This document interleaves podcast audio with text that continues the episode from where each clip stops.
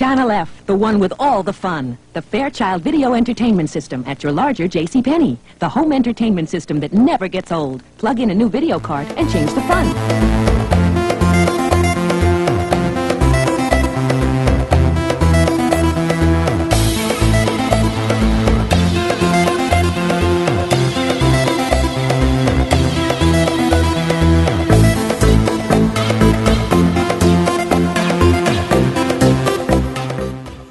Hello, everyone. We're going to talk about video cart number four, Spitfire of the Fairchild today. So, how you doing this morning, Mr. Scott? freaking fabulous, man. Um, anybody who knows aviation as much as I love video games, and uh, spent the day yesterday uh, uh, just 20 minutes down the road at an amazing air show. There was, of course, present uh, all manner of stuff: DC, a B-25 bomber, uh, more Texans than you can shake a stick at, a um, Avenger, uh, you know, uh, a torpedo bomber, you know and uh, oh god, you know it's amazing. Uh, I was just commenting to a friend of mine while we were there. It's amazing to think we once had presidents torpedo bombers into action against Japanese ships. now we get community organizers. What a radical departure! But I tell you what, it was great to see. You know just what kind of aviation this this country used to be able to produce, and um, you know watching uh, you know uh, and some of the foreign stuff too, like the Percival Provost. You know. Mhm. Um, just uh, a tremendous uh, selection of aircraft. And the, the crown jewel of the whole show, of course, was uh, a fellow that owns the world's only privately owned Harrier. and, you know, he brings that sucker down there to Culpeper. And because I missed the air show like every, you know, year for the last four years Yeah. and because it's either I didn't know what was going on that weekend, or I, I, you know, got back from work, you know, right, you know, at the end of the day, and there's no point in going. And, but I would always see the uh, L39 jet and the uh, Harrier come flying right over my house and turn, uh, you know, south uh, east towards uh, St. Mary, where the plane's based at. And I've seen Harriers up close and all, like at, you know, at Oshkosh and all. And it's just an amazing thing to watch, you know, a jet hover there in, in a you know fixed point in space. And then uh, on the way back, uh, we were fighting bad weather the whole way in and out, you know. But on the way back, uh, sure enough, there goes a Spitfire and a uh, Texan drilling through the sky, and and the sound of that Spitfire is just, uh, you know, uh, it's like you know that feeling you get when, when when something surprises you really well, and the hair on your neck stands up, and you get that chill down your bones. Yeah, that's what it's like being one of those. It's um, you know, it's funny because in America, you know, we have the Mustang. That's our, you know, Yep. national hero is, is the P fifty one. And in England, there's the uh, the Spitfire, sort of theirs. You know, the, and and the argument, which is the better plane? If you think the whole Mustang Camaro thing is ridiculous, and it is, the Spitfire Mustang thing, man, oh man. But uh, you know, they're they're not that far apart. They shared a similar engine. The uh, the Spitfire started off the war, you know, first and more advanced, and the Mustang came along with more advanced systems and all that. But uh, both fine aircraft. But yeah, just it's funny. Here we are the day before recording Spitfire. I uh, uh, see one in action. So uh, uh, what what a, uh, an omen, if you will. Oh yeah, that's awesome, man. Well, one of the interesting things, you know, looking at the box art on this game, it's called Spitfire, but in the game instructions, it refers to flying, you know, the biplanes because you have the Red Baron and the Blue Max. So it's yeah, kinda- I think they, whoever did that maybe wasn't an aviation aficionado. and even the pictures on the box shows uh, World War II aircraft. It doesn't show any biplanes. So it's it's kind of funny how they you know did that. Well, you know, um, the way I see it is, is, you know, a lot of these guys are video game designers, and I run into people. I mean, I know that I really like aviation. I know that many, many people don't know or don't care. Like, uh, say, sports. Okay, if I I know as much about uh, sports as many people know about aviation, which is zero. And sort of the, the you know the joke around the neighborhood is is hey man, you watching the Super Bowl? And I'll always say yeah, only the first innings though. And you know it, it I I literally I never followed sports. I don't know anything about sports. So if let's say I were a competent programmer and I were to create a video game, you know, and I knew that sports was a hot thing, right? Yeah. I would probably create something called, you know, sports ball and and and it would be just random. People would say, "What is this?" You know, you have on the picture uh, a football, but they're playing by soccer rules. Sounds good to me. you know? So yeah, not you know, not every game designer is gonna be tasked with creating a historically correct uh, simulator, which is one of the really cool things I do like about B seventeen Bomber. We were at uh, uh, the alumni dinner there at uh, Classic Gaming Expo this year I was talking with John Sohl, uh, one of the guys that did most of the work on, uh, much of the work on B seventeen bomber for the Intellivision. Bomber. Yeah, yeah, yeah, and and, and um, it was uh, funny because we were talking about the instruments, and and he asked me a little bit about this before. Um, the uh, instruments on the B seventeen, the tremendous effort he put into making those instruments work and you know, I told him, I said, you realize that a third of those instruments would have just had a placard over it that says "in op." You could have just done that, and no one would have known the difference. It would have been more historically accurate. He's like, now you tell me. but um, yeah, you know, so it's a neat, um, it's a thing to think about. That you know, okay, video game designers, you know. Uh, you know, I guess sports fans would pick apart sports inaccuracies. I mean, here on the cover, I'm looking at it, there is what looks to be a somewhat credible, credible Spitfire going up against something that either looks like a Focke-Wulf 104 or a Zero or an AT6 Texan. Yep. They're both kind of just generic World War II era planes. But yeah, then to bring up the Red Baron, but okay, I you know, in all fairness, I guess what I'm trying to say is this: you ask your average person, what war did the Red Baron, you know, uh, uh, fly in, and and they would have no idea. Another thing interesting about this game is, you know, they have the Red Baron going against the Blue Max. Those are two German uh, pilots. Well, sort of. The uh, Red Baron was sort of a uh, Americanized um, popular name for Manfred von Richthofen, who flew somewhat uh, uh, briefly, as I recall, the the, the Fokker DR1. Yes. But the majority of the time, he actually flew D7s and and and uh, um, D9s. He he didn't necessarily fly the DR1 the whole time by any means.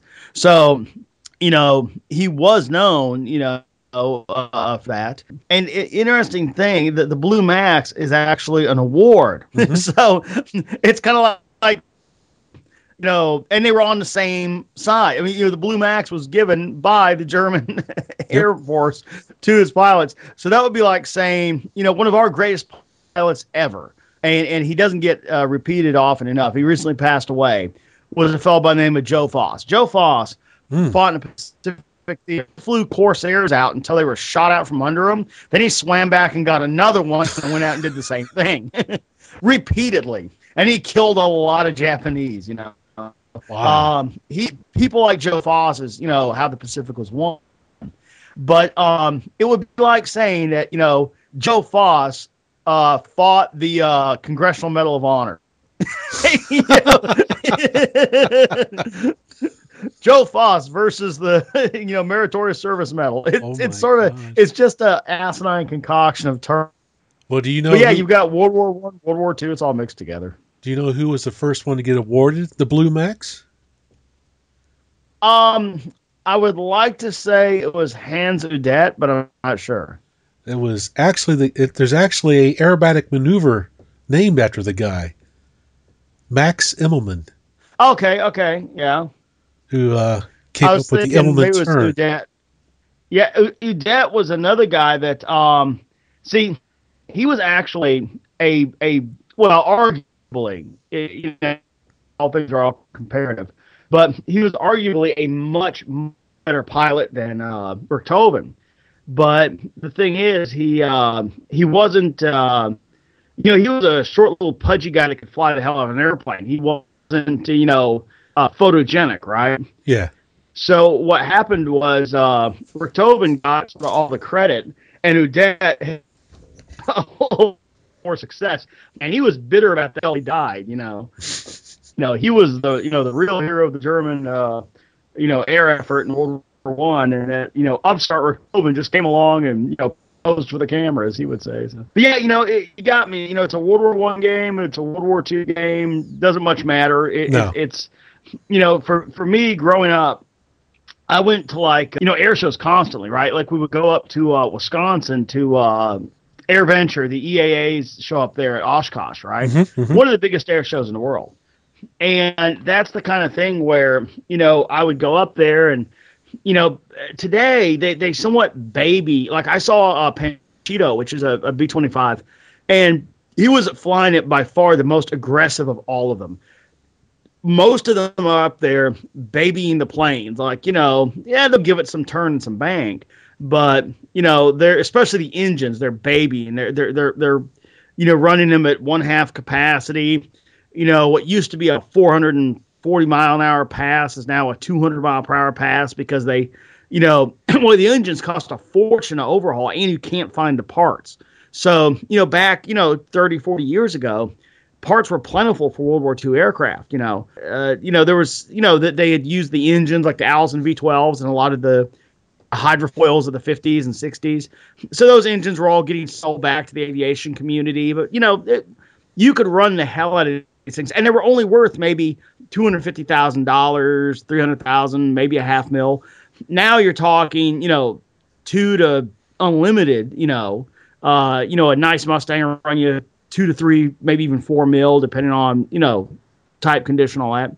You've got this you know, incredible rarity. So they're out there babying these things around instead of, you know, when I was a kid going to Oshkosh, you know, the Spitfire and the Mustang would be at the same time just going, you know, balls out, you know, using the full, you know, reserve power past the throttle stops and, you know, and, and, and so it was a whole different era to see these World War II aircraft in. But, you know, growing up as, you know, a kid that would do that, I would come back and maybe I would get, you know, any kind of World War II uh, or aviation combat thing. That was a huge deal to me. So, although I didn't have a Fairchild Channel F at the time, this game would have been like, you know, the game for me on this system, you know. And today it, it is a really cool game to go and play for a couple of reasons, one of which I'm going to surprise you with. As an aviation fan, and you know, a lot of us kids, you know, especially, you know, today, I don't know as much, but growing up in the 70s and 80s, you know, World War II was only, you know, 30, 40 years before. You know, the vets that fought in World War II were just our grandparents who were, were not that old, you know. So all this stuff was somewhat accessible. You know, you would talk to people who would tell you about, you know, things as, as if we would talk about our high school years. You know, it was that recent. So, yeah, you know, it, it was a. Uh, I, I think it's a brilliant title, and it's one that uh, you know, and, and you know, I could be speaking generically here to like, let's say you're a sports fan, and they come along with like the coolest baseball, like a baseball on the television. You know, it's like, oh my god, it's the best, coolest baseball ever of the '80s, Eh, or RBI baseball on the Nintendo, right? I, I hear sports guys and Tecmo Bowl. Remember, Tecmo Bowl sold, Tecmo Bowl sold uh, hundreds of thousands of Nintendos that wouldn't have otherwise been sold Mm-hmm. to sports fans, you know.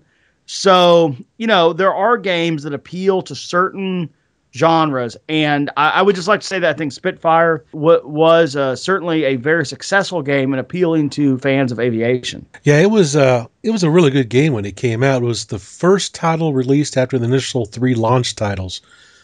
And what made it so nice is it did have a one player combat mode where you would fight the computer. You know, you'd fly the Blue Max, the computer would be the Red Baron.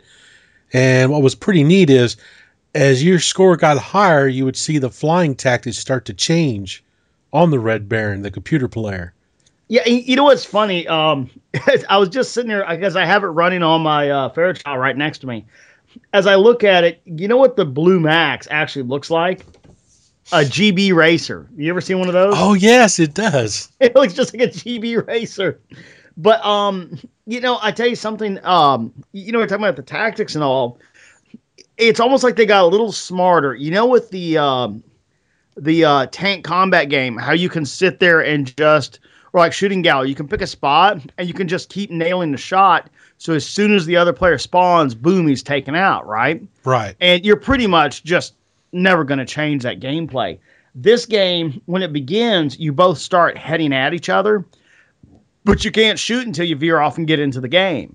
So it prevents that you know that initial uh, snipe shot of just bam, bam, bam, okay, you know, I killed you before we even played the game. so I think they got a little smarter about the games. You know, I, I'm not quite sure what's up with the pink sky though. That's a little little odd choice. You know. Well, I think that your your whatever you got it on, it's it's gray. Well, I tell you what, this one thing about the Channel F is it loves to overdrive the colors. Mhm. Um, but you remember though, this is the one I the TV I've got it on is on uh, uh, RCA XL100, which is regarded as one of the the better two TVs of the era.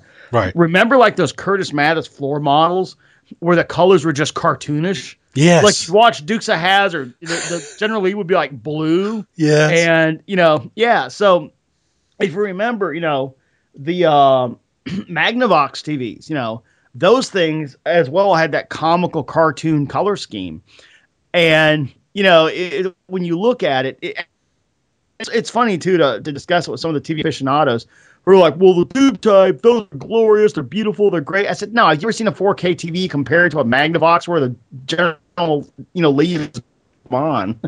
but you know, uh, yeah. So the the Fairchild Channel F, I think, built to that standard, and you know, it does tend to belt out some excess colors. yes, it does. but you know, that was the era, man. That was the era. You know, that's what it was like. We didn't have you know 4K, you know, Wallovision TVs. You know, we we had a 19 inch Magnavox that turned the General Lee blue. How is this only like the 70s? Think about it, man. That wasn't that long ago. We had freaking, you know, blue General Lees and pink skies. I mean, crap. Well, what's neat about the game screen is you do have, you know, like you just described, you have your two planes facing each other on the ground, and you have a simulated control tower right in between that the two planes can run through and chop off the bottom half of it. But you know, no big deal there. Crash into it, too. Crash into it. Does have four different play modes. You actually change the speed of the planes from slow with at number one up to fast at number four. And I find playing it at mode number four, the fast mode, is a lot more fun than the slow one. Well, yeah, it's kind of like Miss Pac-Man, right? When Mhm. you or Pac-Man when you get the speed version Mhm. that you know, made it, it, you know, I'm not a great player, mind you, so I I kind of need to do any good. But um, if you play a Pac-Man that has the speed pack in it, you can feel the difference. You know, you're winging around the maze and all. It's still playable by all means. Oh yeah. Uh, but it does uh, up the skill level, and it does more than it ups the skill level. It ups the excitement level. oh yeah, very much so.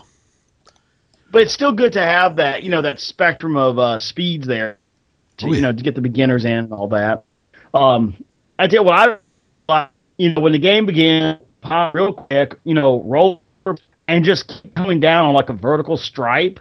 Yep. And just you know raking the uh, the guy, and, and you'll always end up above him. You know if you if you do it right, and just light him up. You know, of course, when you're playing against somebody, that strategy comes out the window. The the if you play against somebody who knows what they're doing, they'll get sort of a uh, like a figure eight pattern or something set up where they're just never in the same spot twice. You know, Yes. and uh, all they have to do is survive longer than you do, and they win. Well, either that they or either that you take advantage of one of the uh, uh, program glitches in in the game where you can fly off the edge of the screen and stay in there like you're inside of a cloud. yeah, yeah. Actually, uh, I find it's easier to do that for some reason on the left hand side of the screen. Yes. where you get off of that and then it's like and, and you almost discover it immediately by accident it's like hey I'm, oh oh they don't know where i am Yep. you know? Remember the first time I Oh, did it, my dad was flying around the screen going, "Hey, where'd you go?" yeah Of course, you know one of the things that uh, my brother and I used to do to make the game a little bit more challenging is we would get a little piece of white uh, paper or something like that and cut a cloud out and tape it to the screen in the middle, so we'd have an actual cloud to fly into. Similar to i like we, could see that on the Odyssey I could see One, those overlays, we made our own overlay for Yeah. Spitfire. Make your own overlays kind of like a time pilot almost. Yeah, yeah, just put a little uh, cloud there in the middle of the screen off to the side, and have an actual cloud you can fly into and come out on the come out at a different position. Add a little bit more to the game doing that. i can see that. It- and also it would add uh, a sense of uh, speed by having a relative position to judge things by. Hmm And if you notice, the only sound in this game is the the plane spiraling down to the ground. There's no machine gun fire. There's no drone of engines or anything. It's a completely silent game until you shoot one of the planes down. So you tend to find yourself, at least I did when I was younger, is I would make machine gun sounds, you know, as I was firing and stuff. Yeah, you know, it's it's um speaking of sounds. Okay, so I got something I I made a comparison. I want you to check this out live on the air and tell me if this isn't a, a very interesting coinkydink, if not possibly you could almost say this is a port of another game. So I'm going to send this over to you. This one I think has the best sound capture of any of the. Uh... Oh, Steve Benway. Now, while you're watching this, pay attention to several things, okay? Pay attention to the sound as different events happen and pay attention to the to the behavior of the game when you shoot the enemy or the enemy shoots you, what happens? The way that they sort of you know spin away and and and reset and uh, uh, the sound, especially as those things happen, just pay real attention to that. Okay. All right. Now, for our listeners, what I just sent William was a YouTube video of somebody playing, you know, Spitfire on the Channel F. Okay. The Steve Benway. Yeah. So you you you've seen you know, you just have a fresh picture of the sound, the action when you shoot the enemy, you know, all that, right? Mm-hmm. Now, check this out and listen to the sound. Watch what happens when you shoot the enemy, okay?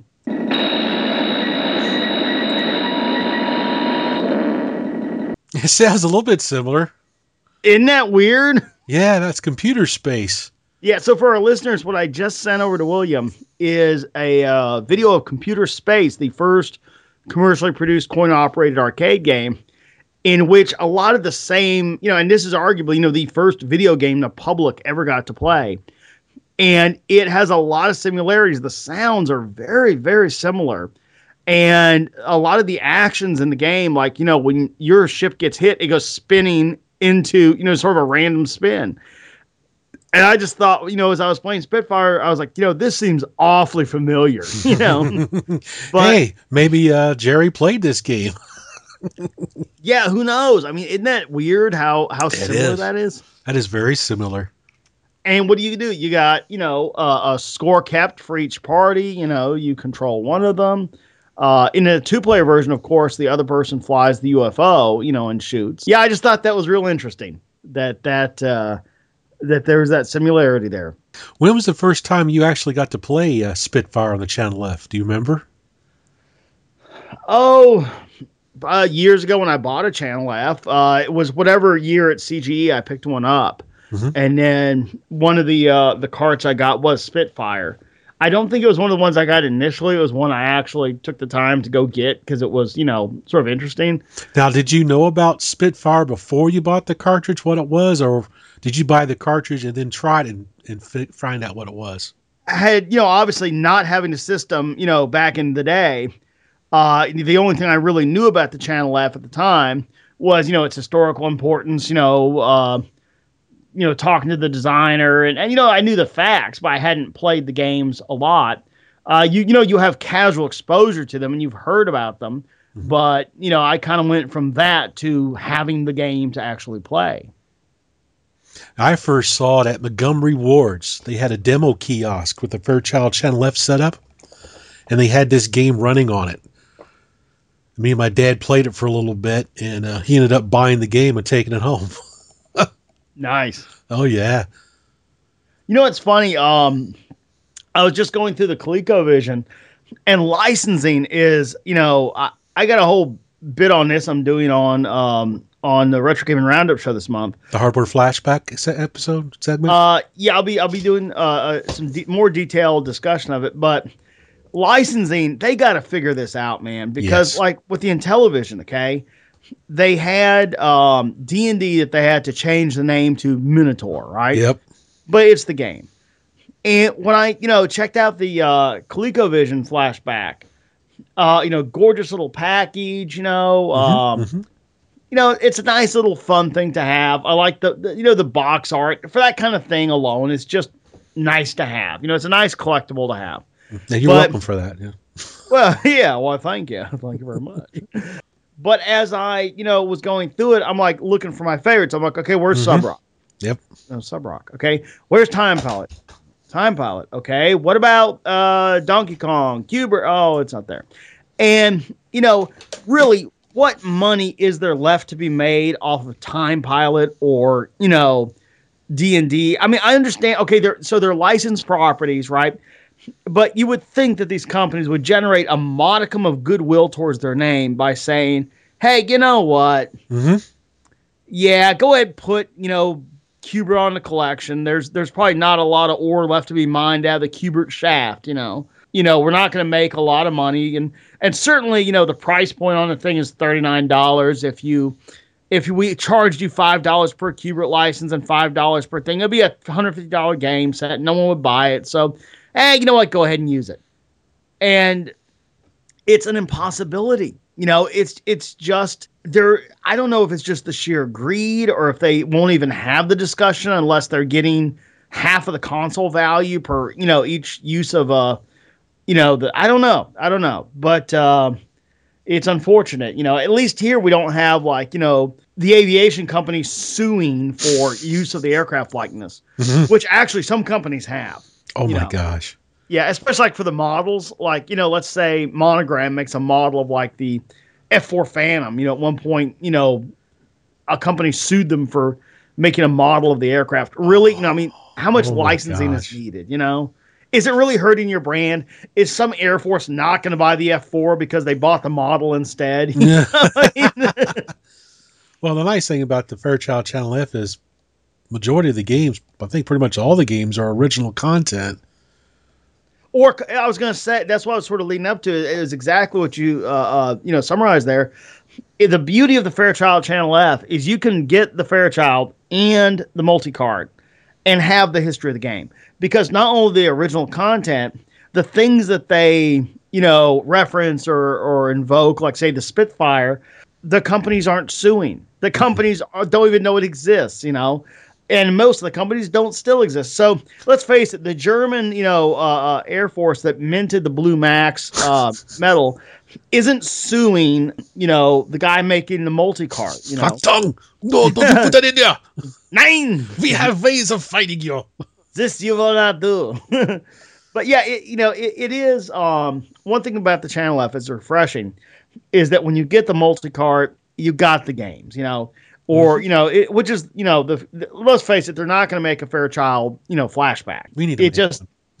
Well, I mean, you know, there's the number of systems that just didn't have the distribution or, or you know, recognize, uh, you know, the the, uh, the ability to be recognized on a shelf by, you know, like whereas you would, I would. I mean, you know, we'd buy pretty much everyone they made. Like if they made a, you know, uh, uh, uh, a Bally Astrocade or you know, uh, whatever, any of them we're gonna buy, right? hmm But for the mass public, what do they remember? They remember, you know, Atari, Coleco, Intellivision, and maybe you could argue another one, you know. But um, no, I think it's uh, it's a good thing though that you can actually get a complete set. And you know, of course, with multi-carts for other systems, the ROMs go on there, and who's to say? But yeah, given that we'll never see, I think, an official uh, product. You know, it's funny. Fairchild Electronics. I wonder what they even turned into. I think they're still Fairchild Electronics. Ampex, right? Yes. huge firm. Huge for Ampex was a monster, okay? It disappeared off the face of the earth. It's gone, you know. Other companies, you know, uh, uh, uh, th- that are, you know, changed hands. Like, you remember uh, Wyse? They made all the data terminals and stuff. Oh yeah. They just recently went out of business like a year ago. They actually survived doing all kinds of stuff like cloud computing or whatever, you know. eh, But here, yeah, here it is. So I'm looking at Fairchild's site. Fairchild, I guess now they're making fuel injectors and uh, brake systems or whatever. You know, they're they're still around, but it, it's hard to remember sometimes which companies are and which companies aren't. Oh yeah. Yeah. I don't even know who owns license for the Channel F anymore. All right, so you try and find out with Google. You put uh, Fairchild Channel F uh, rights, whatever, and it comes up with the Human Rights Channel on YouTube. Awesome. Yeah, so I don't think we're gonna find out from a quick, quick. Uh, No, I've been doing some research on. it. I've not been able to find it yet. Oh, that's right. They they did sell the rights, obviously, because the, the new company that produced. Zircon. Duh. Wonder whatever happened to them. Yeah, I don't know. I forgot about Zircon. We know they did mail order for a while. But, hmm I think they suffered in the uh, the video game crash. Oh, you bet. Yeah. yeah, that's but they did because you know they were they stopped making Fairchild cartridges with number twenty six Alien Invasion, which was the only game that could possibly get a a lawsuit on for Space Invaders. They made some uh, controllers for the Atari twenty six hundred and some other computers. That's about it. I'm sure there's tax records or something, or Oh yeah, you know, there's got to be something that you know the last known owner might be you know Ted Zircon, and you know that's uh that's it. have you noticed how few Channel Fs are appearing now on eBay? Yeah. Not very many of them out there. The probably the best method for someone to go out there and actually try to play some of the games would be using the MESS, multi uh, system emulator, because it'll run the channel F no problem. You just have to map a controller to the channel F controller, which there's a test bin ROM that'll help you do that that you can run. Well, what do you rate uh, Ooh. Spitfire? Well, go ahead. I rate this. Let me make sure I have my phone in my pocket. and we're going to call Zircon and see if they're all still in business on a Sunday. Let's On see if Sunday. Zircon's. Let's see if Ted Zircon is home on a Sunday. Thank you for calling Land Pros Communications. Our office hours are from 8 a.m. to 5 p.m. Monday through Friday. We are currently closed, but to leave a message, please press 9. Land Pros. What, what, did you hear that? I didn't hear very well. Land Pros, leading IT solutions for dental offices. We should call. You know what we need to do is call during business hours and ask. By the way, are you the same guys? Are you the same guys? It's six six forty five or start. You know what we should do is I have our Fairchild channel efforts start incessantly calling this company. Hey, uh, my controller broke. oh, dude, no, don't start doing that. okay, so apparently, now this is interesting if you think about it this way. All right, if the phone numbers were simply turned back into the pool and reused randomly, okay, Mm-hmm. You would think two different phone numbers would end up by two different companies, right? Mm-hmm. or two different people or whatever. Given that two different phone numbers for Zircon back in the 80s ended up as the still going to one company, you got to wonder did that company evolve into um, the modern company, right? Yeah. Well, One I would think, you know, if there was a company, Zircon, that made stud finders. I'm just googling the address and seeing what comes up. Don't they also make cheesy jewelry or something, Zircon? That's Zirconia. Oh. I don't wear jewelry. Uh, let's see here. Uh, maps. Okay. Let's take a look at where, man, they were right down. Uh, where was Zircon? Let's see. They were located ah, in San Jose, right out of Sunnyvale, California. Side of the dial in that uh, got uh, Whopper uh, almost starting uh, World War II, World War Three. So, yeah, they were just south of uh, San Jose and Campbell, so Yep. yep. up near San Francisco. They were a digital watch company when they bought the rights to Fairchild. You know what? I wonder what's the odds of them actually getting into the uh, video game market and then somehow getting out, but still remaining an electronics firm and ending up doing um, dental equipment. well, right, Land, Land Pros, you said was the name of it? Yeah, Land Pros. As in local area network. Yeah, local area network That's for dental offices. Hey, uh, all right, focus. Guess where they are? Where? Campbell, California. it's probably the old company that's renamed. Yeah, they have a, a phone number. Holy crap. You know what, dude? I think the name of that street may have changed, but I think they might be in the same spot. Because I'm seeing that American Legion Post 99. Mm-hmm. You know what, dude? Check it out. I, I looked it up on the map, right?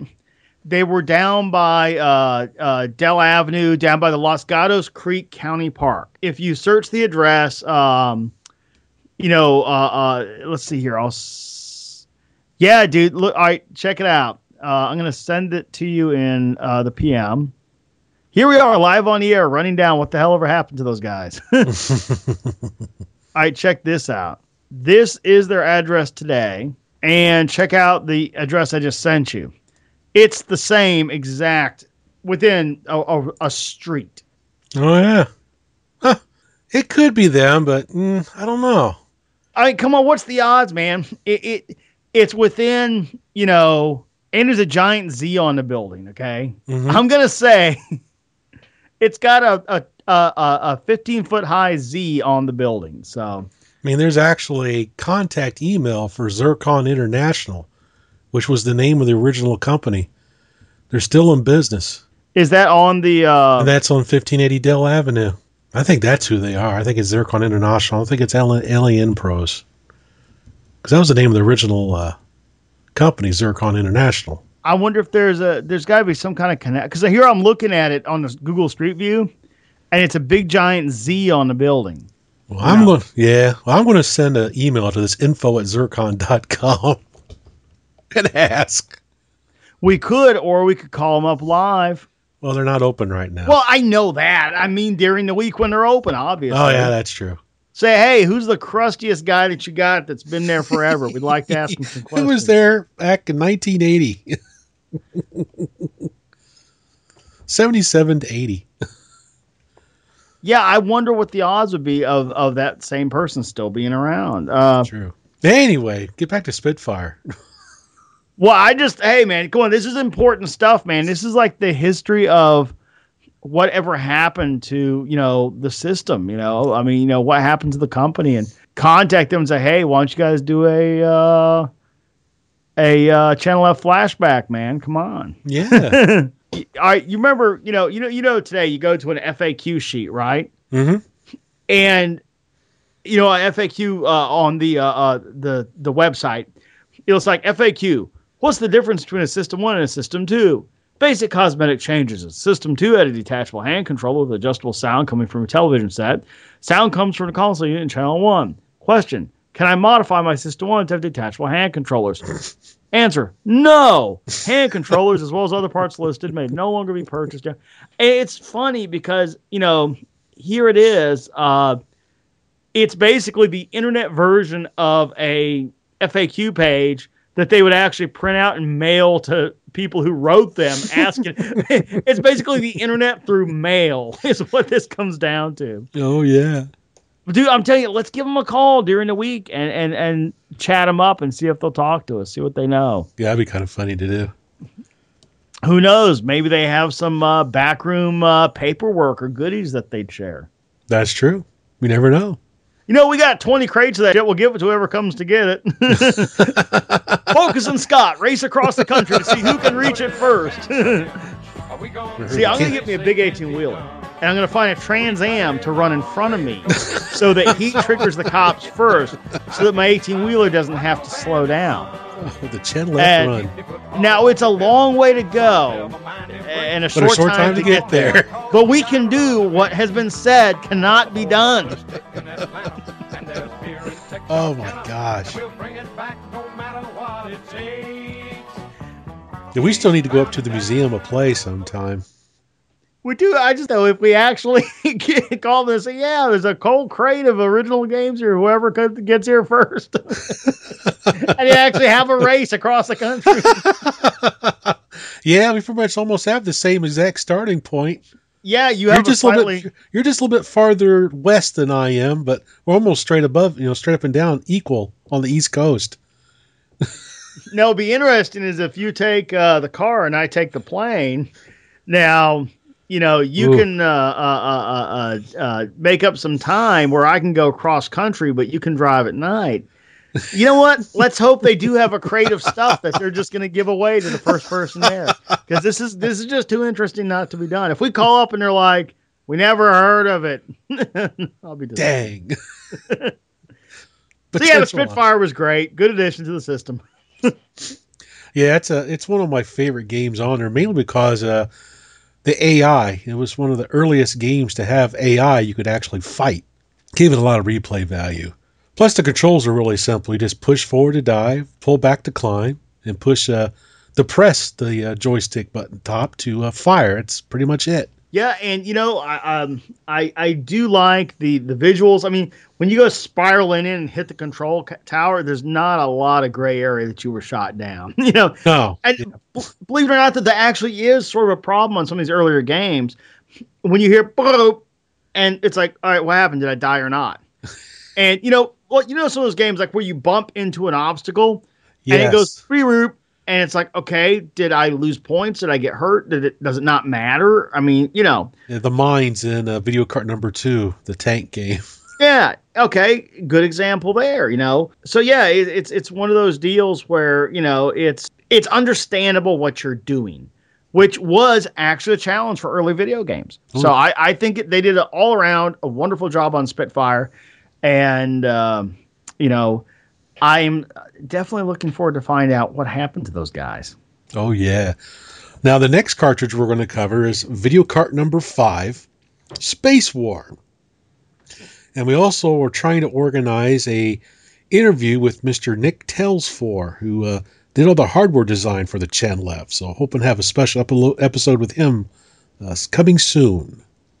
Yeah, he's going to be fun to talk to. You know, get you know, you know, because I've talked, you know, with you know uh, Jerry and all, and, and and to get some of the other folks involved, and you know, the fact that he's actively still working in industrial design. Mm-hmm. You know, he's still, and, and that's that's see, as we get older, you know, into you know, as you go back further in video game history.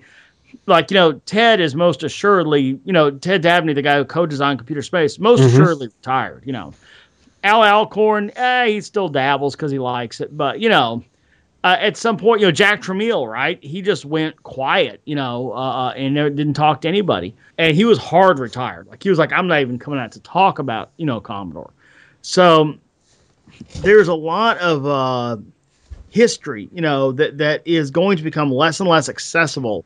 So the fact that, you know, one of the Channel F designers is still actively employed is is is good, you know, and is still working, you know, because some of these guys, when they no longer work in industry, they're like, oh, I hadn't done that in 20 years.